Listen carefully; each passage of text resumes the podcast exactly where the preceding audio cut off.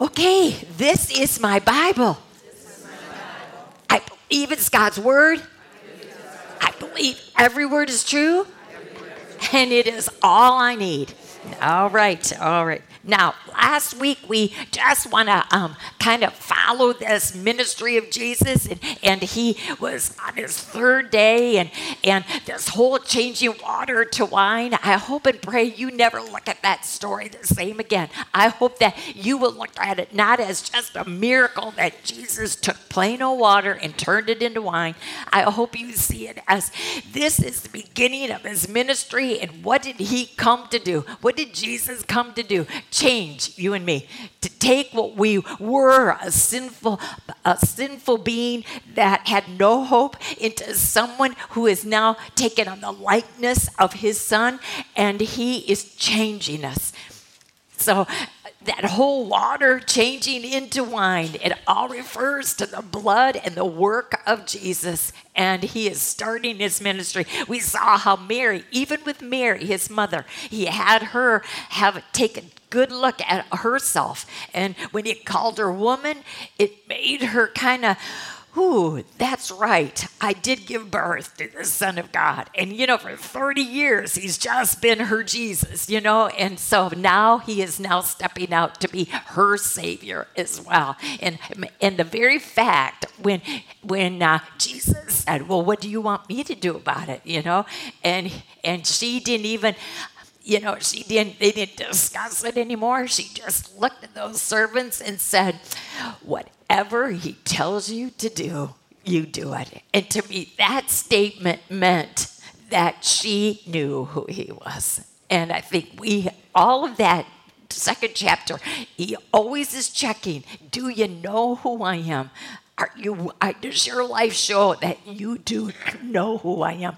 And remember, John's chapter, remember he said in number 1, he said, I am going to show you and prove to you who Jesus is.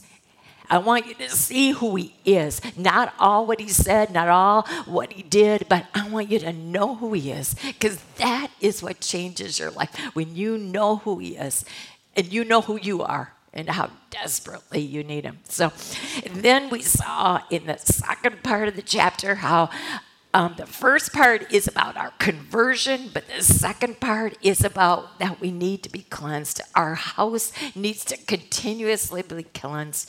Jesus, he lives within us. We are now the temple of God's Spirit, which is, you know, God's Spirit is Jesus. He lives within us.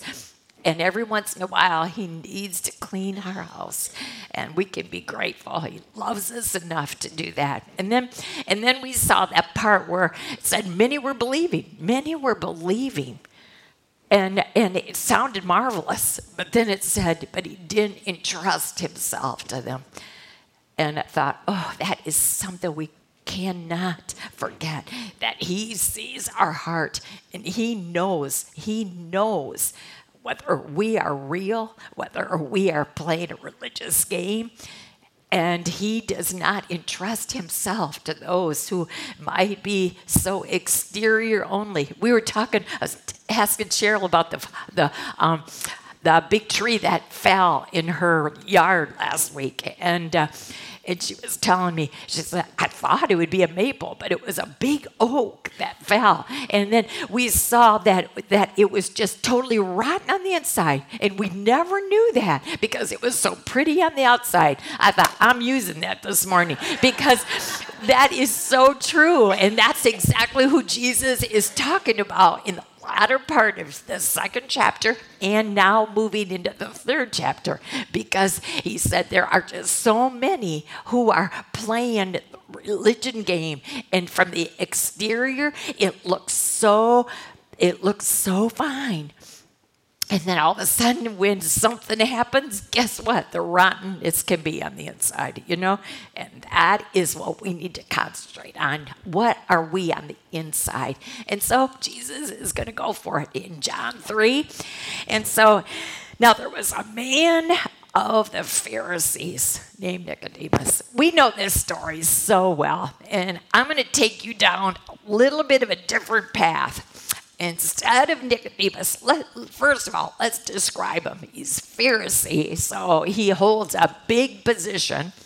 He's religious, very religious. He's very intellectual, and he's very influential.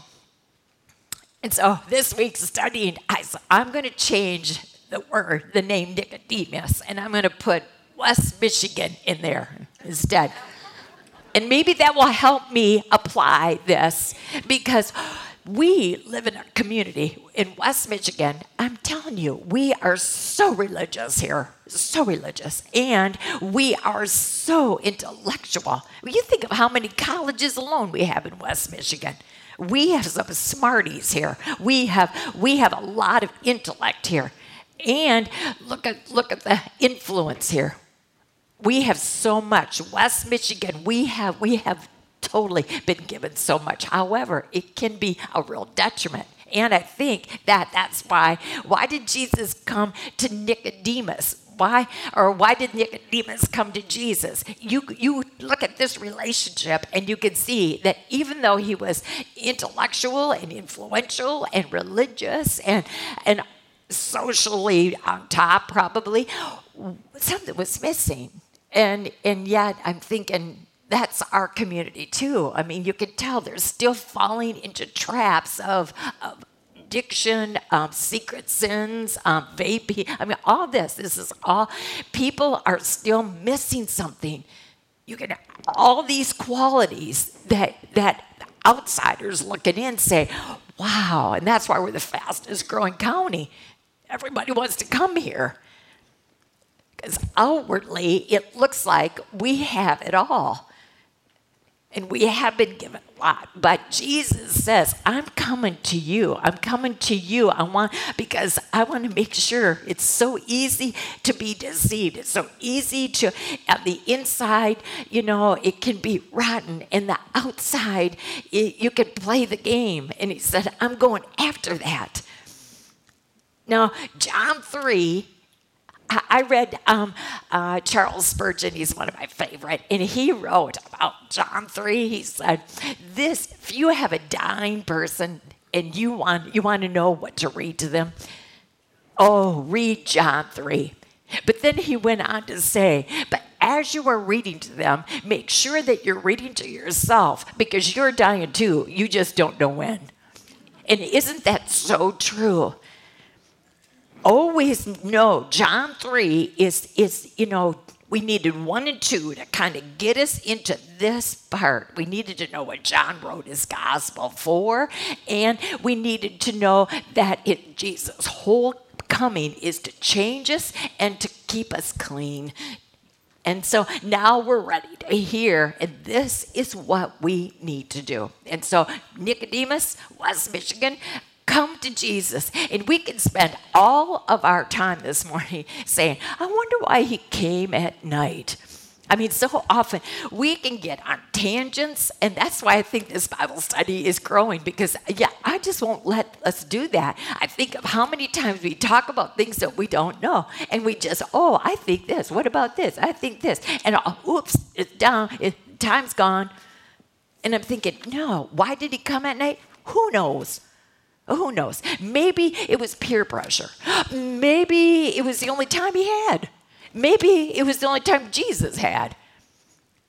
He just came at night, okay? And now leave it there. And so he came at night, and so they have this talk, and Nicodemus says, Rabbi, we know.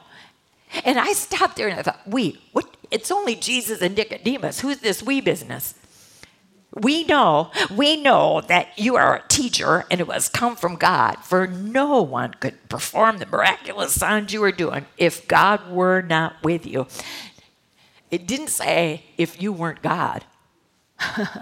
So he is, and remember, he's religious and intellectual and influential, and he doesn't even know. He doesn't even know that is God right in front of him. And then this we. Who is we? Well, can't you just hear these smarty pants sitting together? you know, all these theologians and all these doctrine people that just want to nitpick on all. We know, I can hear that conversation. I wouldn't want to be a part of it, but they think it's really good. And I'm sure they're just dissecting and discussing all this. But yet in all of their smartness and all of their intellect and religiosity, they know something is missing, and it's right in front of their face. So Jesus replied. You know, he replied. I mean, he didn't. It was not a question. Nicodemus says, we know that you come from God. We believe you're a teacher. We call you rabbi. But then Jesus says, all right, I'm gonna comment on that statement. I tell you the truth. And this, I tell you the truth, you should always make sure that you've got all, you're not thinking about anything else when you read the next words. Because when Jesus says, I tell you the truth, he's saying, I don't want you to miss this. In fact, this is what's going to start changing your life. Every time he says, I tell you the truth, it will pertain to something that you don't ever want to forget. It's major. In some versions, he uses the word "be assured." I tell you the truth, or be assured. In other words, be sure. Or one version used the word emphatic. So whichever word, you can see that when this was revised, we understand that it is a take notice of this. He said, no one. Huh. Now, we've been talking about that in the last 2 weeks. We've been saying John will use words that are all-inclusive, no except fors, no, yeah, but that doesn't mean no. Every, all, and here, no one. So there's no way you can look and read that and think, well, that's so-and-so, that's not me. No, every means you, all means you, and no one means you. And me. So, you know, we got to make sure that we are listening to Jesus talking to each and every one of us, because it's us. So no one can see the kingdom of God. No one can see the kingdom of God unless they have been born again. What a statement to Rabbi. We know that you've been sent of God. The fact that God must be in you. And then Jesus comes back and says, well, you know what? There's a lot more to this. Let me tell you that unless you are born again, you will not see the kingdom. You will not be a part of the kingdom. In that whole kingdom of God, that is such a big thing, the big title. Kingdom of God means you won't see the Holy Spirit working in your life. You won't see fruit of His Spirit in your life. You will not experience that peace that passes all understanding. You won't know what joy means even in the middle of your unhappiness. You won't know how to love when people are unlovable. You won't know how to do that. You won't be able to wake up tomorrow morning with blessed assurance, Jesus is mine. You're not going to be able to sing this afternoon when peace like a river tendeth my way, when sorrow like sea billows roll, whatever my lot thou hast taught me to say, it is well with my soul. You won't be able to sing that.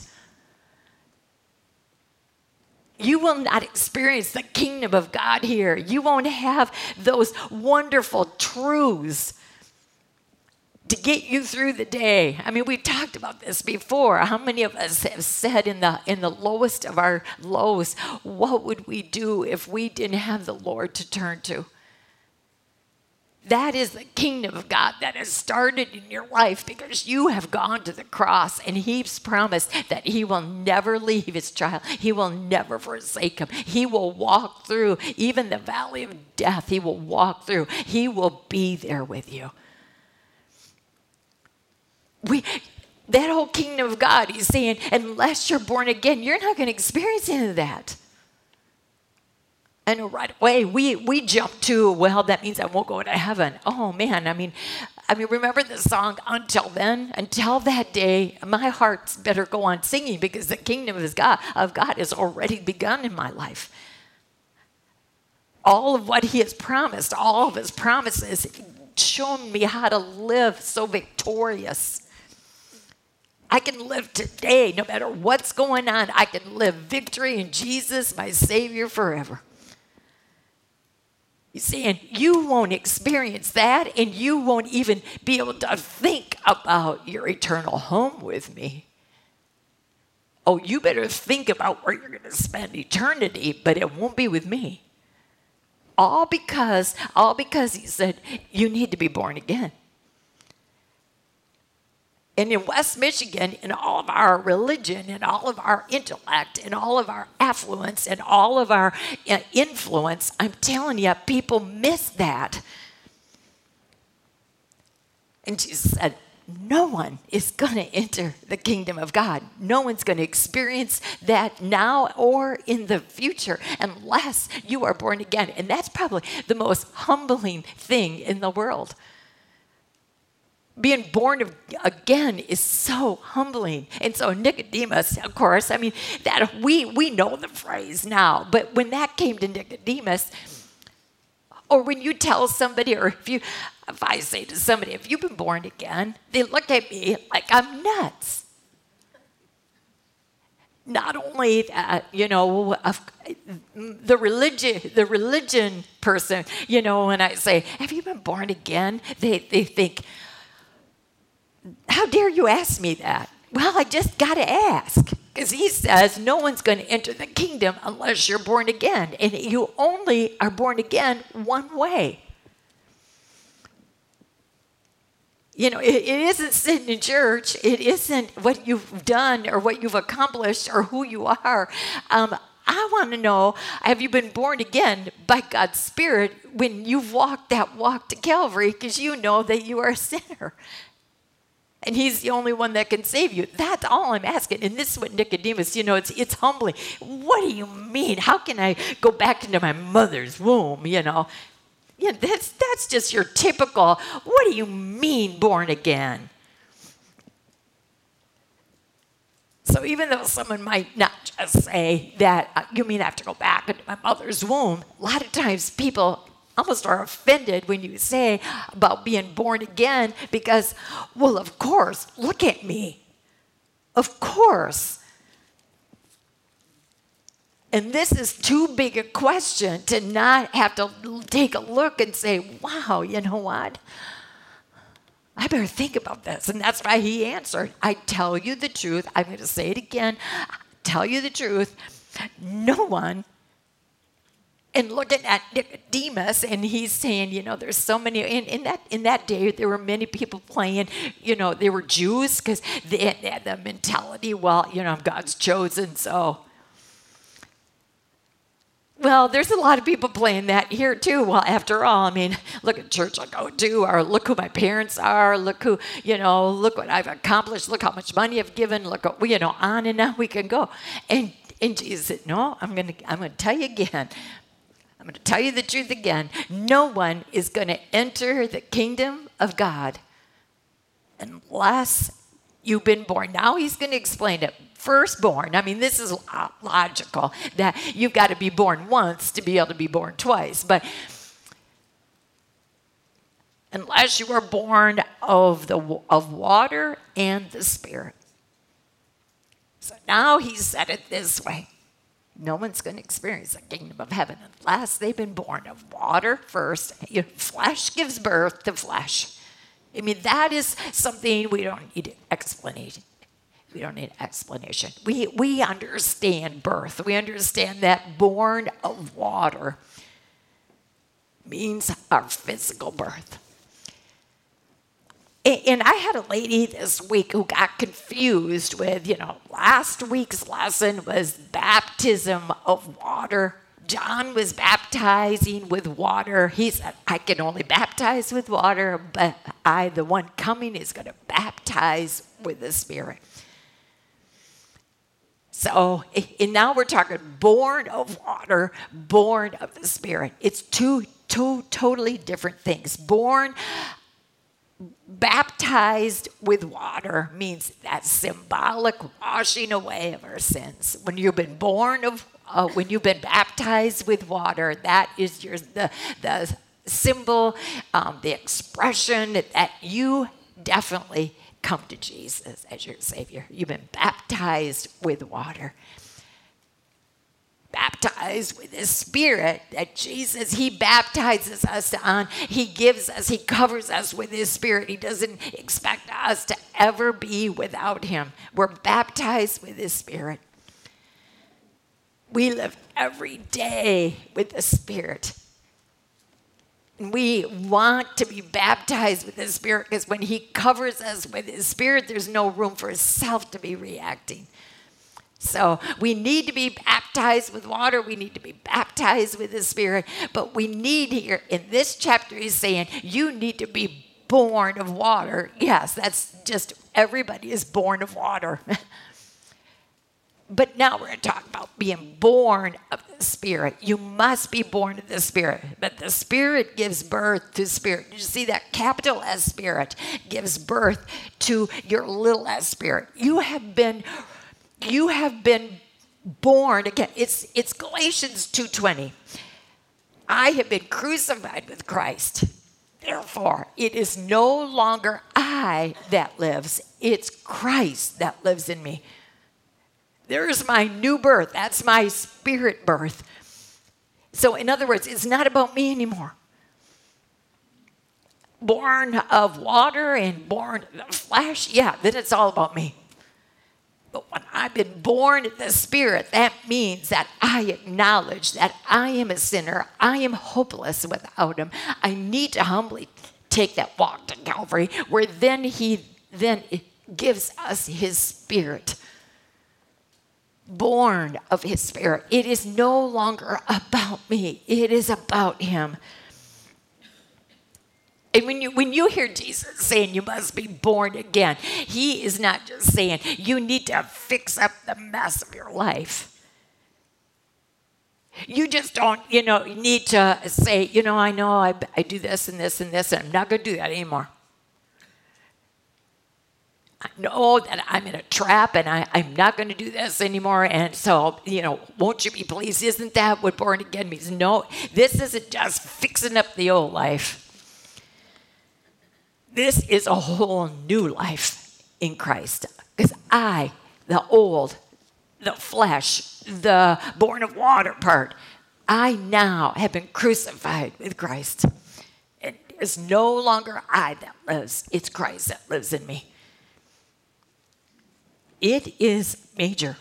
And He said, well, let me put it this way. It's kind of like wind. You can't see the wind. And boy, we have sure seen lately. And you know that we can't see wind, but what can we see? We certainly can see the results of wind. And it was such a beautiful analogy because we can't see when we are born of the Spirit. I mean, we know we take action, to have that happen. We come to the cross. We humble ourselves and acknowledge who we are. I get that. But you really can't see the Holy Spirit. I always say, jump from our shoulder into our heart. Because we needed the Holy Spirit to tell us, boy, do you need Jesus? Do you know that none of us would even say that without the Holy Spirit saying, you are in trouble and you need a Savior? And the Holy Spirit, He's out there working. That's what His job is. He's out there working. And I always say, I picture Him perched on a shoulder and He's whispering in someone's ear through Bible study or a sermon or whatever. He's whispering, you need Jesus. You need a Savior. You are lost. You're one of the all. You're one of the every. You're one of the no one. I want you to hear this. And when you respond with a yes, the Holy Spirit then comes into your heart.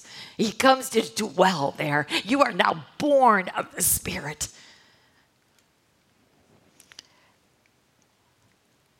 and Nicodemus, which is, again, so typical.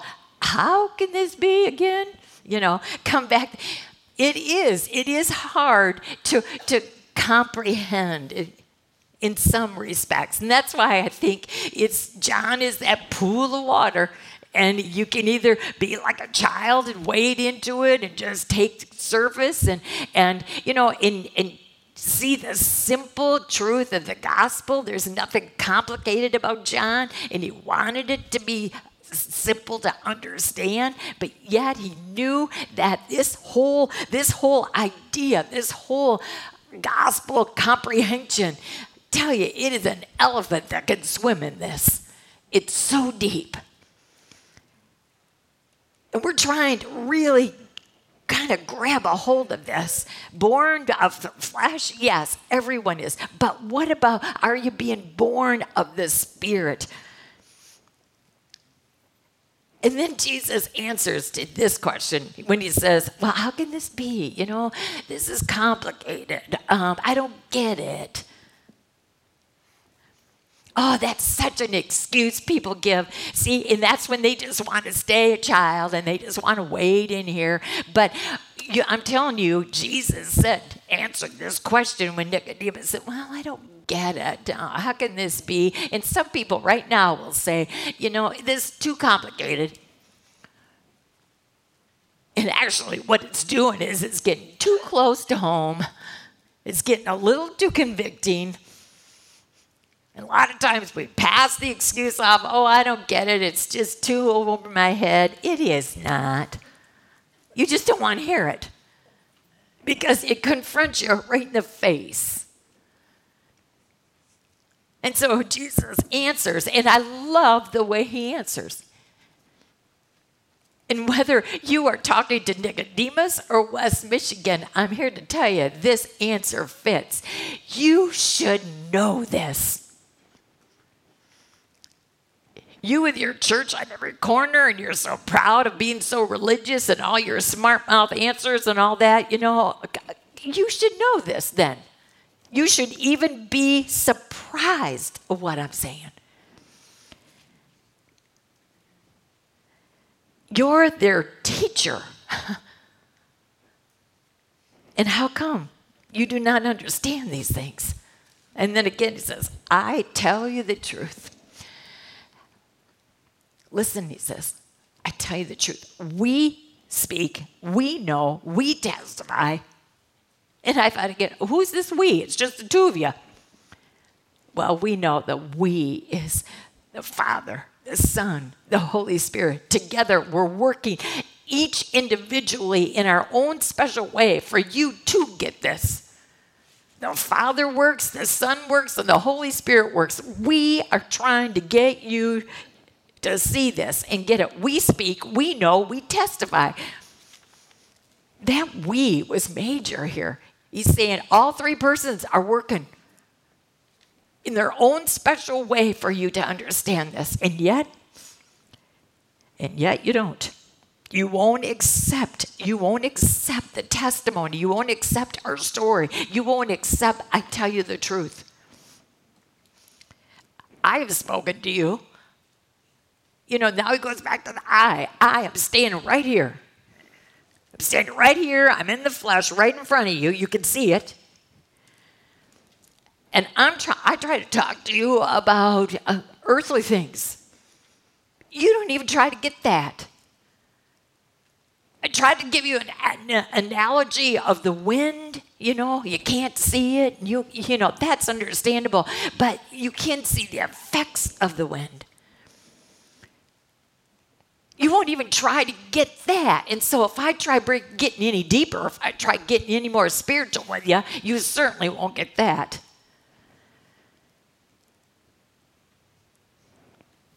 I think that is so true. Our salvation, our walk with the Lord, you know, maybe you couldn't see the Spirit into your life, and maybe you couldn't actually put a finger on that, but you should be able to see the effects of it. Because he came to change us. And every day, you and I should be looking in the mirror and seeing the effects of being born of the Spirit. And he says, you know what? I try to communicate with and use stories and analogies, and you don't get it. You don't want to get it, he says. And then he makes this statement right in the middle when he says, how then will you believe if I speak of heavenly things? He comes back and he says, no one has ever gone into heaven except the one who came from heaven, the Son of Man. He's saying, there is no one like me. There is no one that has started in heaven, left heaven, and we'll go back to heaven. There is no one. I'm the only one. Remember, John, when he said, in the beginning was the Word, and we went over that. There never was a time that he wasn't. And he's saying, I'm the only one. I'm the only, God is the only one who was and now come back to try to get you to get it and to buy you back so that you can have all what I'm offering you when you didn't deserve it. I'm the only one that can do that. He's trying to get Nicodemus in West Michigan to see that he is the only one that can do that. And you got to come to Jesus, not as a generic whole. You got to come individually.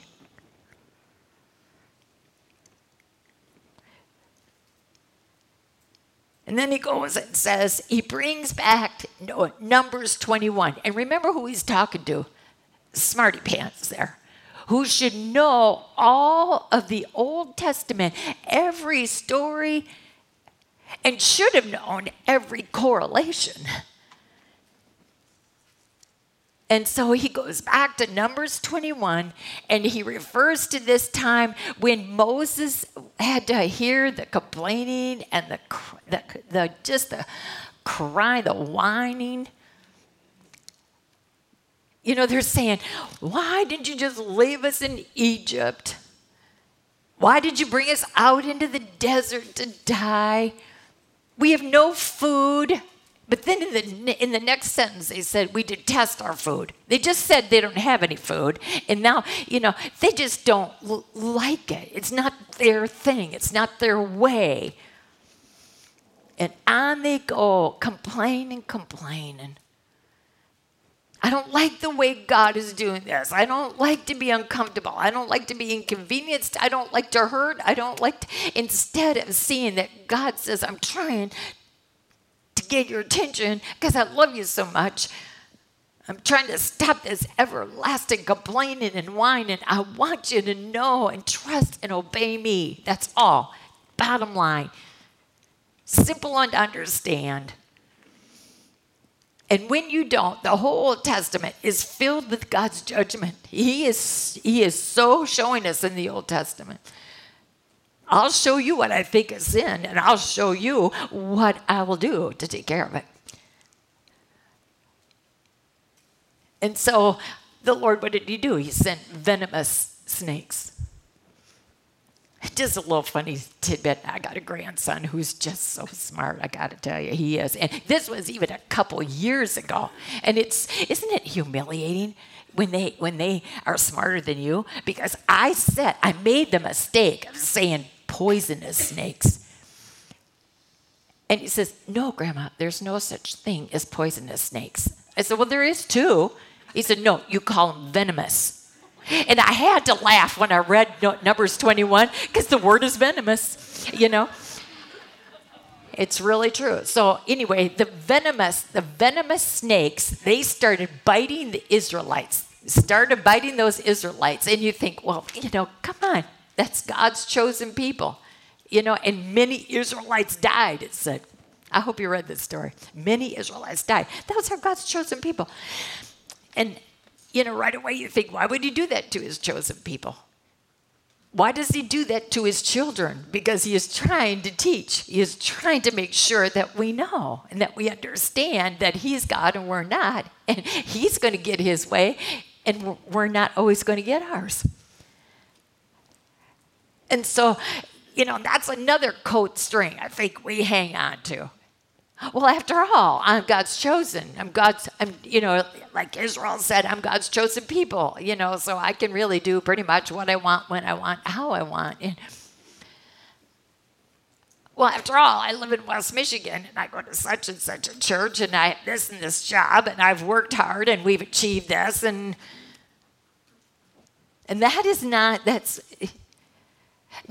every individual needs to come to the Lord Jesus.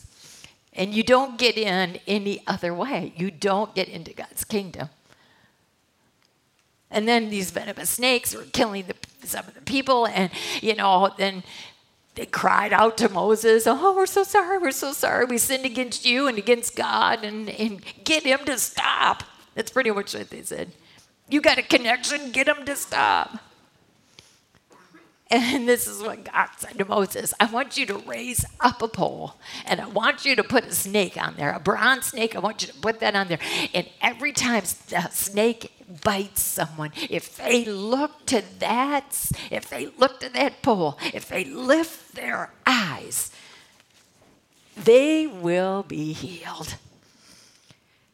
Oh, don't ever tell me the Old Testament isn't all about Jesus. What a visual. When a venomous snake, isn't that unusual? That Genesis 3, what came to Eve? It all fits together. This venomous snake, our enemy, will try to tell us, that's okay, you're fine. Look at what you put in the offering. Look at you did. Look what committee you worked on. Look how hard, you make sure you're in church every Sunday. Look at all that. You're fine.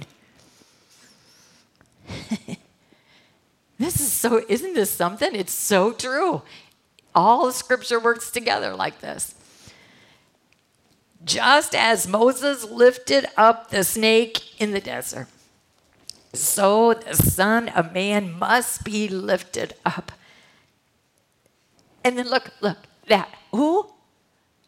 Everyone, that everyone who believes in him may have eternal life. That's right. What do you have to do? He spells it out. You have to look up. You have to look up and see that the venomous snake of sin has condemned you. You are lost. You are hopeless. Only the lifting up your eyes to the cross of Christ will you see that you can be healed. You can be healed. And then here we come, the classic verse. And I want you to see, because maybe some of you, when I asked the question about Ephesians 1:13, I wanted you to see something. John 3:16 is simple, and as well as we know that verse, it is complicated, and it is a two-parter, and it is a two-relationship. To make this work, it's going to take both. The Lord and you. He does his part, you do your part. And there's a choice in the matter, because you see in Ephesians 1:13, Paul says, to be included in Christ, you hear the gospel. So, okay, you hear it. And then he just assumes that, okay, you chose then to believe that gospel. Because when you hear the gospel, you can either say, yeah, that's me. Or you can say, oh, tomorrow, or when I'm older, or nah, I think I got this. But Paul says, if you want to be included in Christ, you hear this gospel, and then having believed. So what keeps you and I from experiencing all what Jesus did for us? Believe me, it is no one but you and I in the choice we make to say, I'm self-sufficient. In that verse, Paul is just assuming that you made the choice by saying, having believed, then this is what keeps you on the road. You are now sealed with this Holy Spirit. There's nothing you can do, because, believe me, you need to be sealed. You need that guarantee of that third person of the Trinity in your life. So here's John 3:16. God so loved the world. I could try to explain that, but I can't. I'm just grateful. He so loved this world. Now, when Jesus puts it this way, God so loved the world. Who's he including here? You better believe it. Everybody, everyone. I don't care if you're God's chosen. I don't care if you're live in this country or that nation. We know this is so John saying even children can get this. No one is excluded here. He did it for everyone because everyone needs it. God so loved this world that he gave. So he did his part. He gave Jesus, who had shed his blood. You know it. I hope you understand it. His blood and his blood alone is the only blood that would be accepted as the sacrifice for you and me. His blood. Water turning into wine. The wine refers to the blood of our Savior. We, the water, need to be changed with Jesus. If we're going to experience his best. Didn't you just love that? Again, back to that story, that miracle story, you know, when the guy said, "Why did you give the best last?" Usually, you know, when people don't realize what they're doing, you know, that kind of thing. And that's just so Jesus. Every day you walk with him, it gets better and better. The best is yet to come. I think so many people, you know, toward the end of their life, they just kind of, you know, I love the memories, precious memories, how they linger. It is wonderful to look back and to think about how the Lord brought you through, and that is really good. But do you know that the best is yet to come?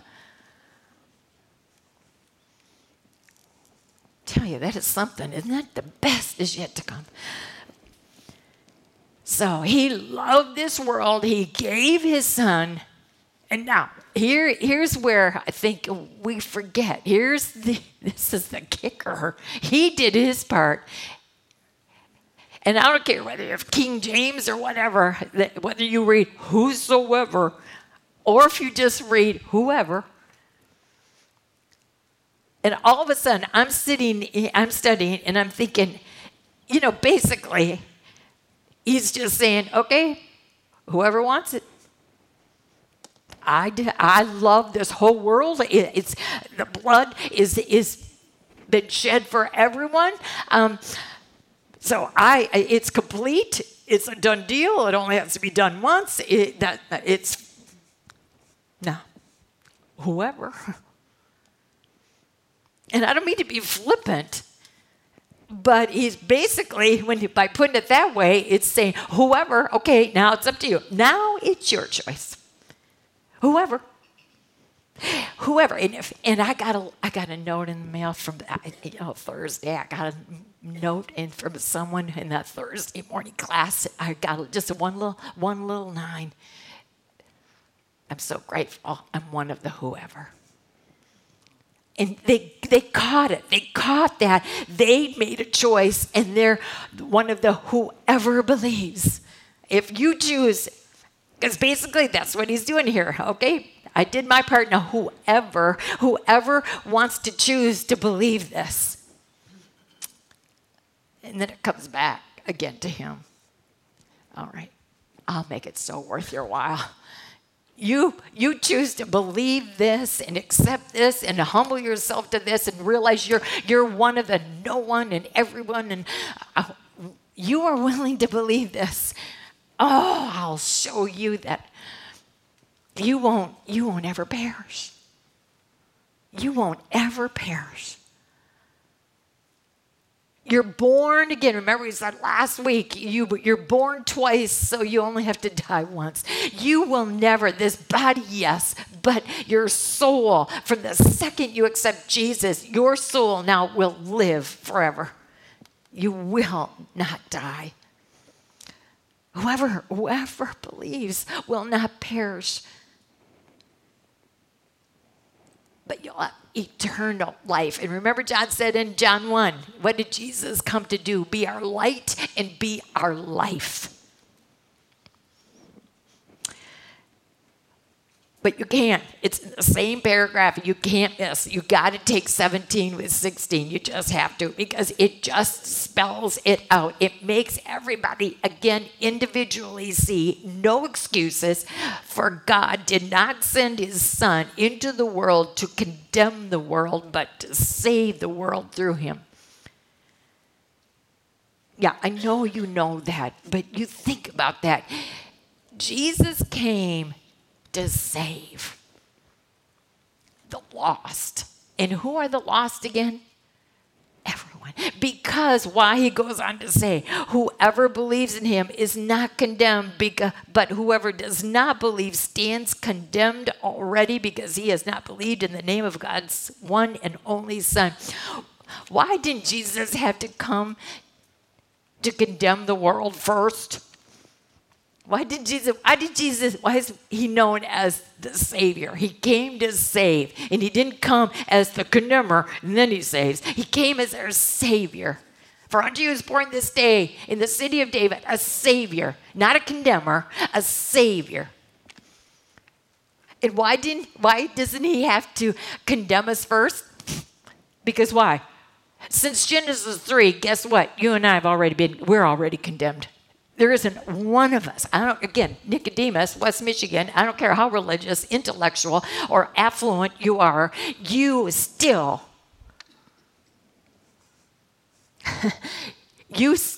have to come like this. You are condemned. Sometimes you wonder if God wasn't a little diabolical, giving us free will. Well, he didn't want a bunch of puppets. You know, this whole thing about, the tree in the garden, why in the world did he even put it there? If he knew we were going to fail anyway, why did he put it there? You know what? I don't blame him. He just didn't want a bunch of stick people saying, he pushes a button, we just operate. He wants us to love him and to know him because we choose to, because we know what cost him, and we are grateful. We are lost, and we have a Savior, and it is just so beautiful to know we have one. We don't need to be condemned. We are condemned, but we have a Savior. We have one. Now, when he comes the second time, we love it when we say, oh, he came the first time to save us. Oh. You. But he's going to come the second time, though. He's got another title, and that title is going to be what? Judge. He's coming back the second time to judge. And judge what? Oh, all those who thought that they were so smart, and they were so intellectual, and so religious, and so he's going to come to judge them. Yeah. All right, now this just gets so good. This, verse 19, this is the verdict. I'm glad it was put, this is the verdict, okay? This is going to change. This is the verdict. When you hear that in a court system, here's the verdict. There's no changes here. This is it. Light, capital L, light has come into the world. And his name is Jesus, to a condemned world, to a lost world, to an every, no one, and all. The light has come. But men, in our human nature, this is such a sad verse because it reminds us, though, that in our own self, in our own human nature, and he's still talking to Nicodemus here. And he's saying to him, but men loved darkness instead of light. Why do people love darkness rather than light? Again, now when you come into the light, it makes no sense, does it? But when you're caught in the darkness, because darkness is really all about who? It's all about me. Yeah. And no wonder it says people love darkness. Yeah, when it's all about me, I do love that. But he's saying, I want you to know when it's all about you. Do you know that if you live your life all about you, it'll send you to hell? Yep. If you live your life all about you, that's what's going to send you to hell.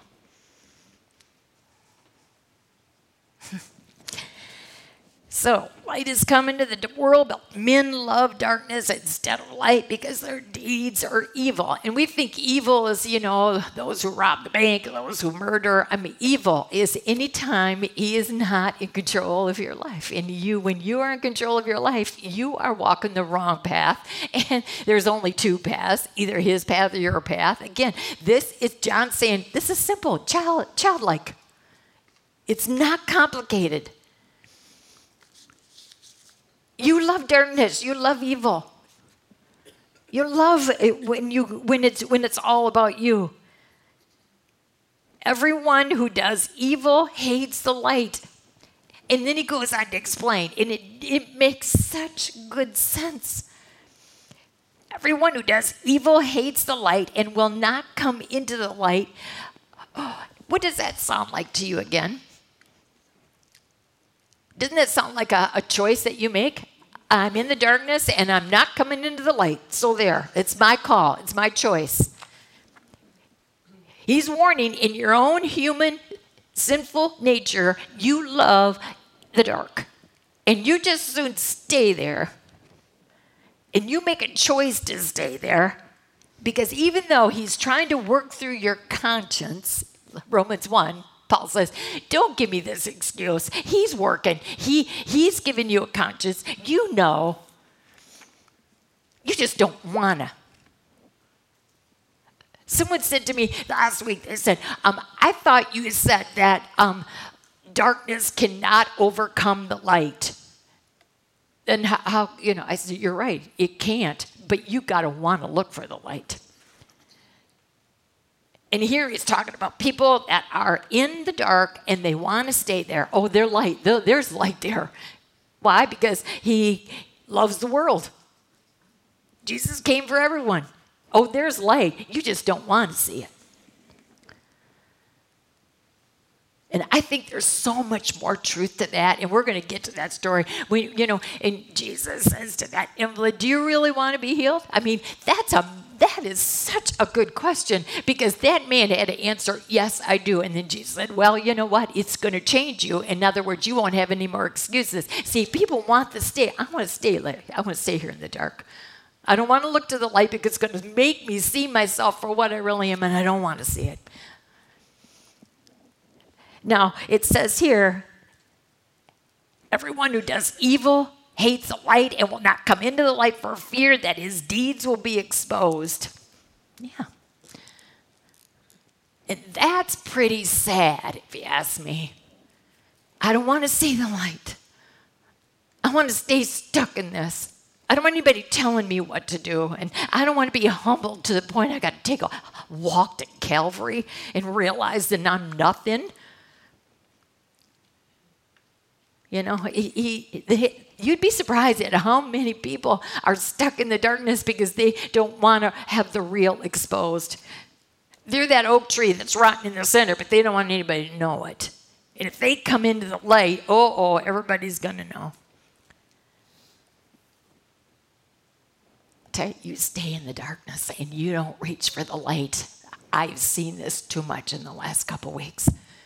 You do not choose to go into the light because you're either ashamed or you think you're hopeless or you think that you've done it too much and there can't possibly be any hope. After all, now I'm going to have to pay this consequence and I can never do that. All of these things, I'm here to tell you, Jesus is saying in John chapter 3, there is no sin that I can't forgive. Except the sin of the Holy Spirit telling you to move and you aren't. When the Holy Spirit's saying, you need Jesus, there's light right over there, go to the light. And if you say, no, I'm going to stay in the darkness, that's a sin that the Lord can't forgive.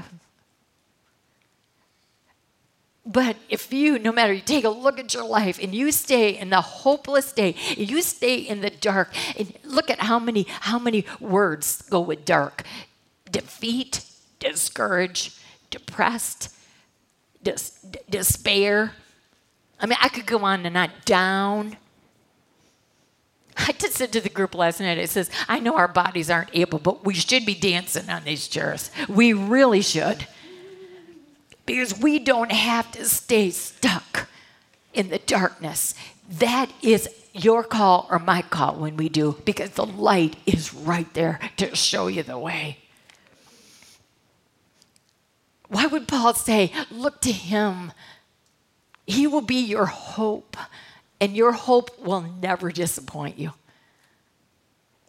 Do you have to pay consequences? Do you have to pay for sin? Back in Genesis 3, there was consequences to sin, yes. But how don't we know how even when we're paying for the consequences of our sin, he can use us?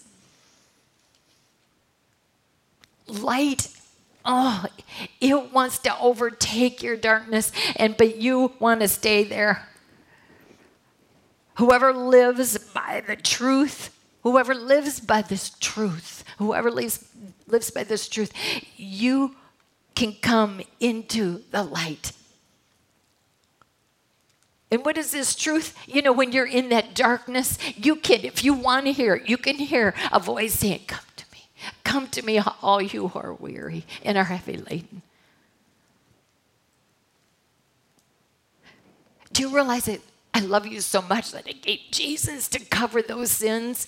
And what do we know when his blood covers our sins? What do we know about those sins? They're gone. And he remembers them, no more. No more. You can be set free of all that. Come. Whoever lives by this truth can come into the light, so that it may be seen plainly that what he has done has been done through God. I wrote my Bible. I wrote Romans 8 there because, after reading this paragraph,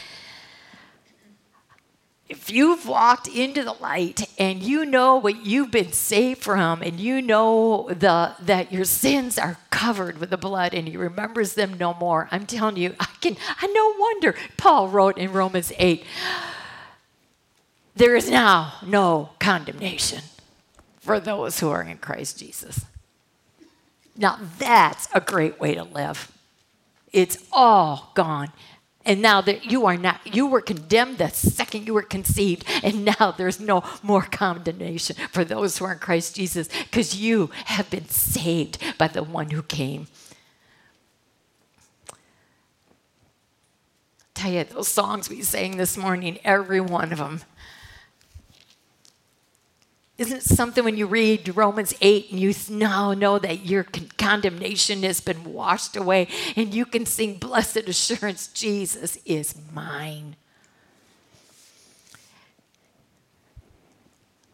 I know it's been all the time. This is the message of John chapter 3.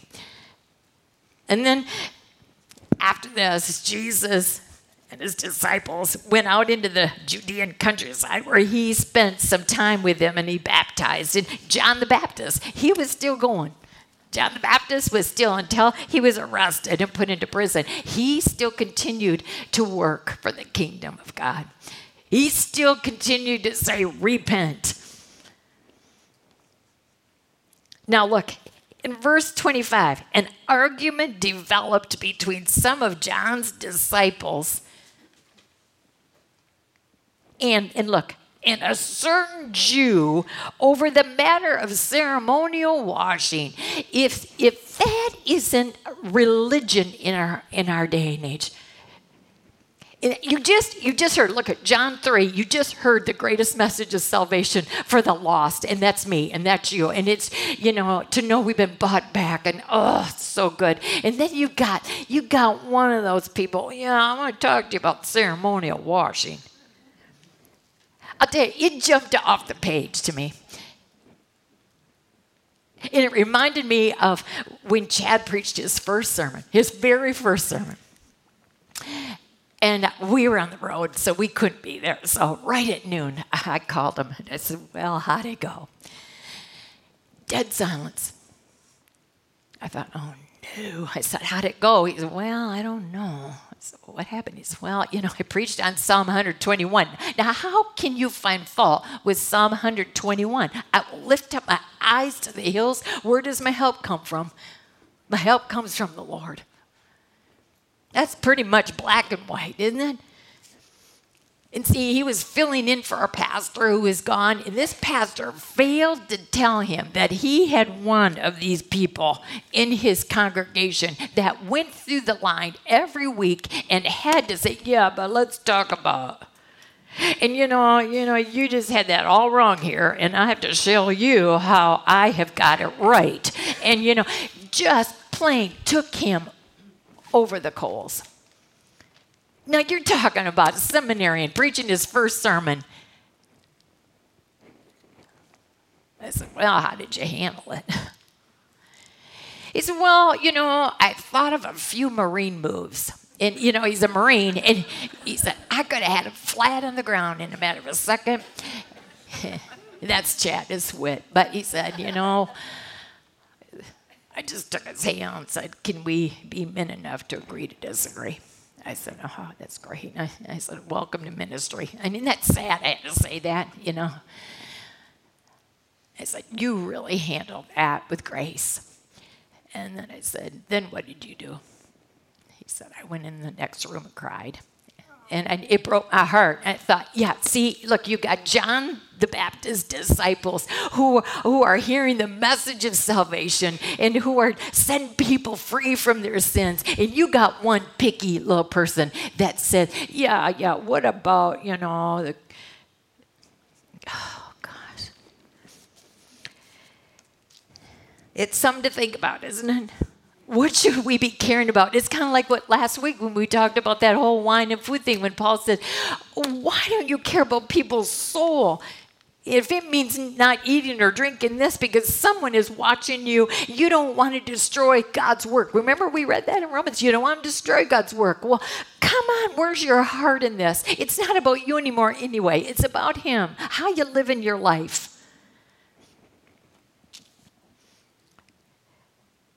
Came to John and said, this was precious. Rabbi, the rabbi who was with you on the other side of the Jordan, the one who you testified about, well, he's baptizing and everyone is going to him. I think these followers of John the Baptist, they pretty much said, you better sharpen up. We're losing them by the droves,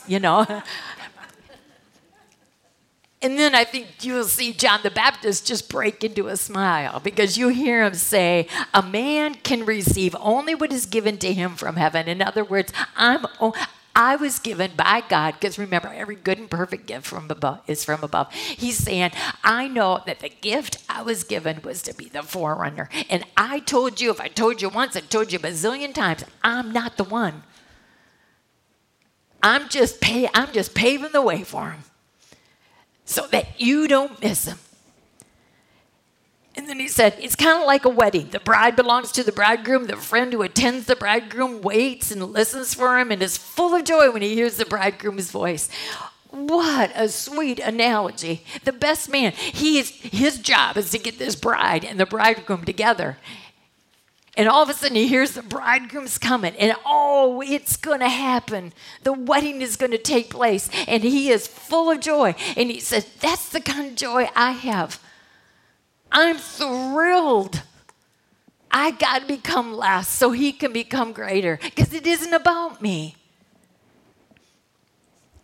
That's real joy. The one who comes from above is above all. The one who is from the earth belongs to the earth. Only he can do what he can do, because I'm just this human earthly being that needs the one from above. The one who comes from heaven is above all. He testifies to what he has seen and heard, but no one accepts his testimony. The man who has accepted it, in the word certified, you have got your ticket, you've got your certification, you've got your title, child of God. You got it. You decided to make that choice, and you walked in to this truth, and you took it for yours, and you are now certified. You certified the fact that God is truthful. For the one whom God has sent speaks the words of God, for God gives the Spirit without limit. Did you underline that? God, the Spirit is without limit. Last night, oh man, I'll tell you, this place was just smoking. Maybe you saw smoke coming from here. It was so, and the message just does that. And I knew that it was an out-of-the-body experience. The Lord just absolutely borrowed this body and this awful voice to communicate to you. And you know, I am so grateful that last night when I went home, I thought to myself, I kept thinking, and His Spirit is limitless. That means that tomorrow morning, He'll do the same thing. I can count on, you can count on that the Spirit never runs out. He'll always give you what you need to do the job. You're never doing it alone. For God gives the Spirit without limit. The Father loves the Son and has placed everything in His hands. Now, look at this last verse. Whoever believes in His Son has eternal life. See, that's part of the whoever that says, yep, I'm buying this. I've taken it. He's offered this grace. I'm running with it. I'd just soon be set free from all this yuck and be set free to know that the best is yet to come. Tomorrow's going to be better than today. The next day is better than the next day. I mean, I'd just soon live like that. I'm one of the whoever. But the thing is, when that gal wrote me, and I think this is why John leaves us, because I would have loved it if he would have just left it there, wouldn't you? If he would have just said, whoever believes will have eternal life, and yeah, but no, he comes back, and this is how he leaves it. There's another part of whoever. Here's another part, because you might be the whoever that says, not for me. I don't get it. I don't see any sense in it. I'm religious enough, I'm intellectual, I am influential, and you don't get it. And so John ends this chapter today with, okay, whoever, you don't want this and you reject this Son. I just want to lay it straight, because this is child gospel 101. You can't miss it. Whoever rejects the Son will not. You will not see life. You won't see life. You won't experience all what I said before, about life now.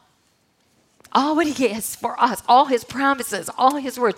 Guess what? You're not even going to see that, for God's wrath remains on you. And that's how He ends this beautiful chapter of John 3. Because remember when He started, who He was talking to. He said, you think about it. You want God's wrath on you? Well, it's only one of two things. I went back and finishing. I thought, you know what He wants me? He wants me to believe to the brim. Remember the water was filled to the brim? He wants me to believe to the brim. So I trust Him to the brim. So I rely on Him to the brim. So I cling to Him to the brim. Because we can't do it without Him. Heavenly Father, thank You for this message. It is so perfect, but You are.